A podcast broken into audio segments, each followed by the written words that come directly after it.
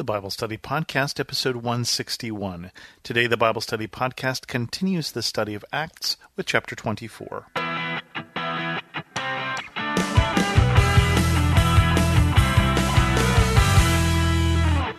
Welcome to the Bible Study Podcast. I'm your host, Chris Christensen. We're wrapping up this book rapidly.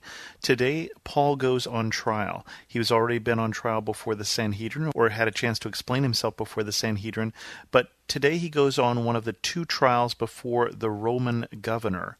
The first trial is before the Roman governor Felix. Five days later, the high priest Ananias went down to Caesarea with some of the elders and a lawyer named Tertullus, and they brought their charges against Paul before the governor. When Paul was called in, Tertullus presented his case before Felix. We have enjoyed a long period of peace under you, and your foresight has brought about reforms in this nation. Everywhere and in every way, most excellent Felix, we acknowledge this with profound gratitude. But in order not to weary you further, I will request that you be kind enough to hear us briefly. We have found this man to be a troublemaker, stirring up riots among the Jews all over the world. He is a ringleader of the Nazarene sect, and even tried to desecrate the temple, so we seized him. By examining him yourself, you will be able to learn the truth about all these charges we are bringing against him. The Jews joined in the accusation, asserting that these things were true. And so Paul is on trial before Felix. You get the lawyer here who comes and says the kind of thing you want to argue before a Roman governor troublemaker, peacebreaker, riots. Those are the key words that you'd want to use because the Roman governor is going to be judged if those things are going on his province. So, you, Felix, you wonderful Felix, and what a wonderful job you've done. And unlike this person, you've brought reforms, you've done such a great thing. And so they're really playing this up. They're doing a fair amount of behind kissing here and they're really playing that Paul here, that all of the problems have to do with Paul. Not with their reaction to Paul or their reaction to this Nazarene sect, but if you could just get rid of this troublemaker, we'll have peace. We could all go back to our banquets and everything will be good. It goes on. When the governor motioned for him to speak, Paul replied, I know that for a number of years you have been a judge over this nation, so I will gladly make my defense. You can easily verify that no more than twelve days ago I went up to Jerusalem to worship. My accusers did not find me arguing with anyone in the temple, or stirring up a crowd in the synagogues, or anywhere else in the city, and they cannot prove to you the charges they are now making against me. However, I admit that I worship the God of our fathers as a follower of the way, which they call a sect. I believe everything that agrees with the law and that is written in the prophets, and I have the same hope in God as these men, that there will be a resurrection of both the righteous and the wicked. So I strive always to keep my conscience clear before God and man. And so Paul makes his defense and he says, okay, that's all well and good, except what you're saying, what they're claiming, is not true. I haven't been stirring up anything in Jerusalem. All I did was go to worship. And that's true. That's what happened, right? He went to worship. There was a misunderstanding, and the crowds were stirred up instead by the Jews. Well, Paul himself is Jew, but I mean Jewish religiously in this case, and not by Paul. And so he's saying, you know, I your reputation is pretty good. You've been judging us for a while here. You can look into this and see that what they're saying is not true. But I am a follower of the way. I am a follower of the sect that they call this Nazarene, these followers of Jesus. And I have a hope in God and I have a hope in the resurrection of the dead because Paul is not going to let this opportunity pass without getting some opportunity to preach the gospel. Paul is not just making a defense of his case, Paul is making a defense of his faith because he is getting a chance to speak before the governor. And Paul is not the sort of person who would let a chance like that go. Continues After an absence of several years, I came to Jerusalem to bring my people gifts for the poor and to present offerings. I was ceremonially clean when they found me in the temple courts doing this. There was no crowd with me, nor was I involved in any disturbance. But there are some Jews from the province of Asia who ought to be here before you and bring charges if they have anything against me or these who are here should state what crime they found me in when I stood before the Sanhedrin. unless it was the one thing I shouted as I stood in their presence. It is concerning the resurrection of the dead that I am on trial before you today. And so Paul goes on with his defense here, saying, The people who started the problem were these Jews from Asia who aren't here. I notice they're conspicuously absent. And the problem that we had in the Sanhedrin was, and he talks about the resurrection of the dead, this is going to turn Felix off. This is a religious issue. This is not a case that should come up before the governor. And so, sure enough, Felix says, Then Felix, who was well acquainted with the way, adjourned the proceedings. When Lysias the commander comes, he said, I will decide your case. He ordered the centurion to keep Paul under guard, but to give him some freedom and permit his friends to take care of his needs. Several days later, Felix came with his wife Drusilla, who is a Jewess.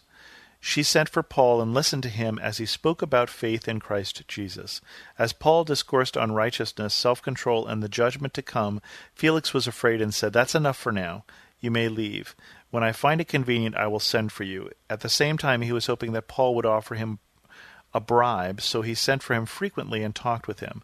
When two years had passed, Felix was succeeded by Porcius Festus, but because Felix wanted to grant a favor to the Jews, he left Paul in prison.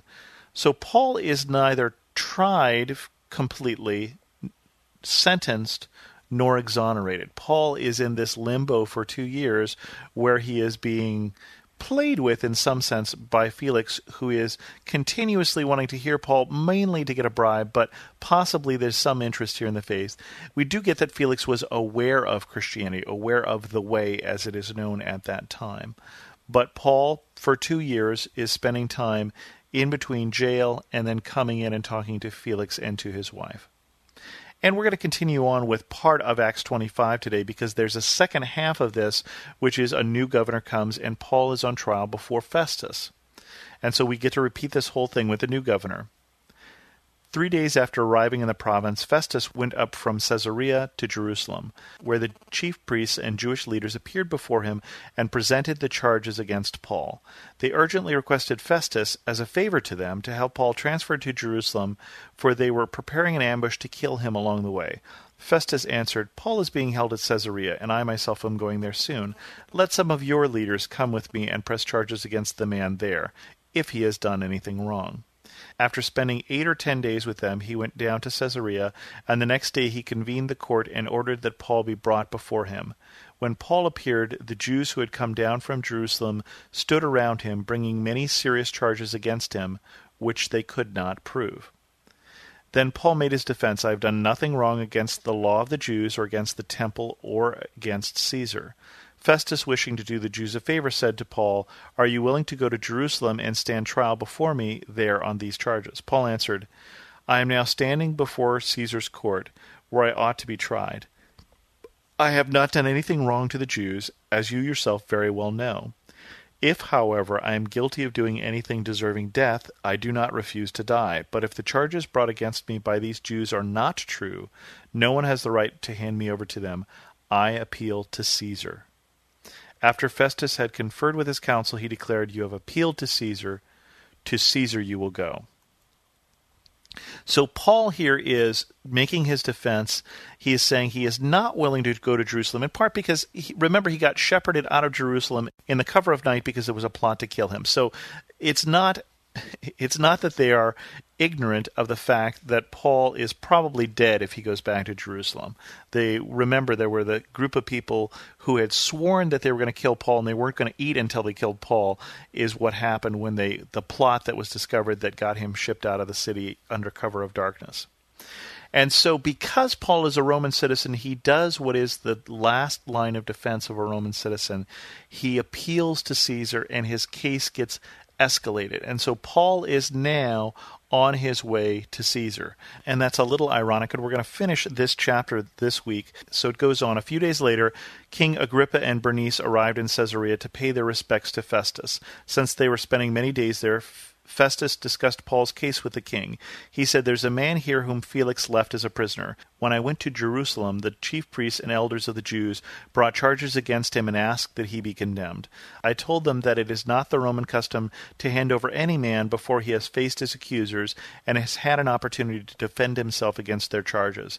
When they came here with me, I did not delay the case, but convened the court the next day and ordered the man to be brought in. When his accusers got up to speak, they did not charge him with any of the crimes I had expected. Instead, they had some points of dispute with him about their own religion and about a dead man named Jesus who Paul claimed was alive. I was at a loss how to investigate such matters, so I asked if he would be willing to go to Jerusalem and stand trial there on these charges. When Paul made his appeal to be held over for the emperor's decision, I ordered him held until I could send him to Caesar. Then Agrippa said to Festus, I would like to hear the man myself. He replied, Tomorrow you will hear him. The next day Agrippa and Bernice came with great pomp and entered the audience room with high ranking officers and the leading men of the city. At the command of Festus, Paul was brought in. Festus said, King Agrippa and all who are present with us, you see this man. The whole Jewish community has petitioned me about him in Jerusalem and here in Caesarea, shouting that he ought not live any longer. I found he had done nothing deserving of death, but because he has made his appeal to the emperor, I decided to send him to Rome. But I have nothing definite to write to his majesty about him. Therefore I have brought him before all of you, and especially before you, King Agrippa, so that as a result of this investigation I might have something to write. For I think it is unreasonable to send on a prisoner without specifying the charges against him. And so Paul will go on trial for a third time, but we're going to save that for next week. And we'll see that the reason for the third trial, or the third discussion in this case, because it's not really a trial, it, because they've already decided to send him off to Caesar, is that Festus is so new here and Christianity is so new that all Festus knows is that Paul claims some dead man named Jesus is now alive. And so he doesn't really know what's going on. He knows that this man isn't being accused of anything deserving of death, but he's at a loss what to send in the instructions along with this man and doesn't want to look like a fool when Paul shows up in Rome. We'll see Paul's defense before Agrippa next week as we get just a little bit closer to wrapping up the book of Acts. With that, we'll end this episode of the Bible Study Podcast. If you have any questions, feel free to send them to host at thebiblestudypodcast.com or leave a comment at thebiblestudypodcast.com or join the discussion on the Facebook fan page. And you can find that on Facebook if you search for the Bible Study Podcast. As always, thanks so much for listening.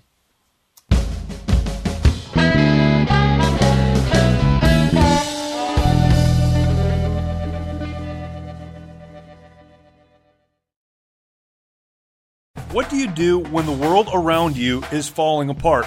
It's amazing to me how many people are breathing air, they're going about their business and doing the things you're supposed to do. But if you really ask them, they know that on the inside, they are spiritually and emotionally and relationally dead. If we're not careful, all of us can experience that death. When what we need to do, even as the world around us is falling apart, we need to learn how to march when it would be easier to stay where we are and die. Join me each week on the March or Die Show as we discuss that and so much more.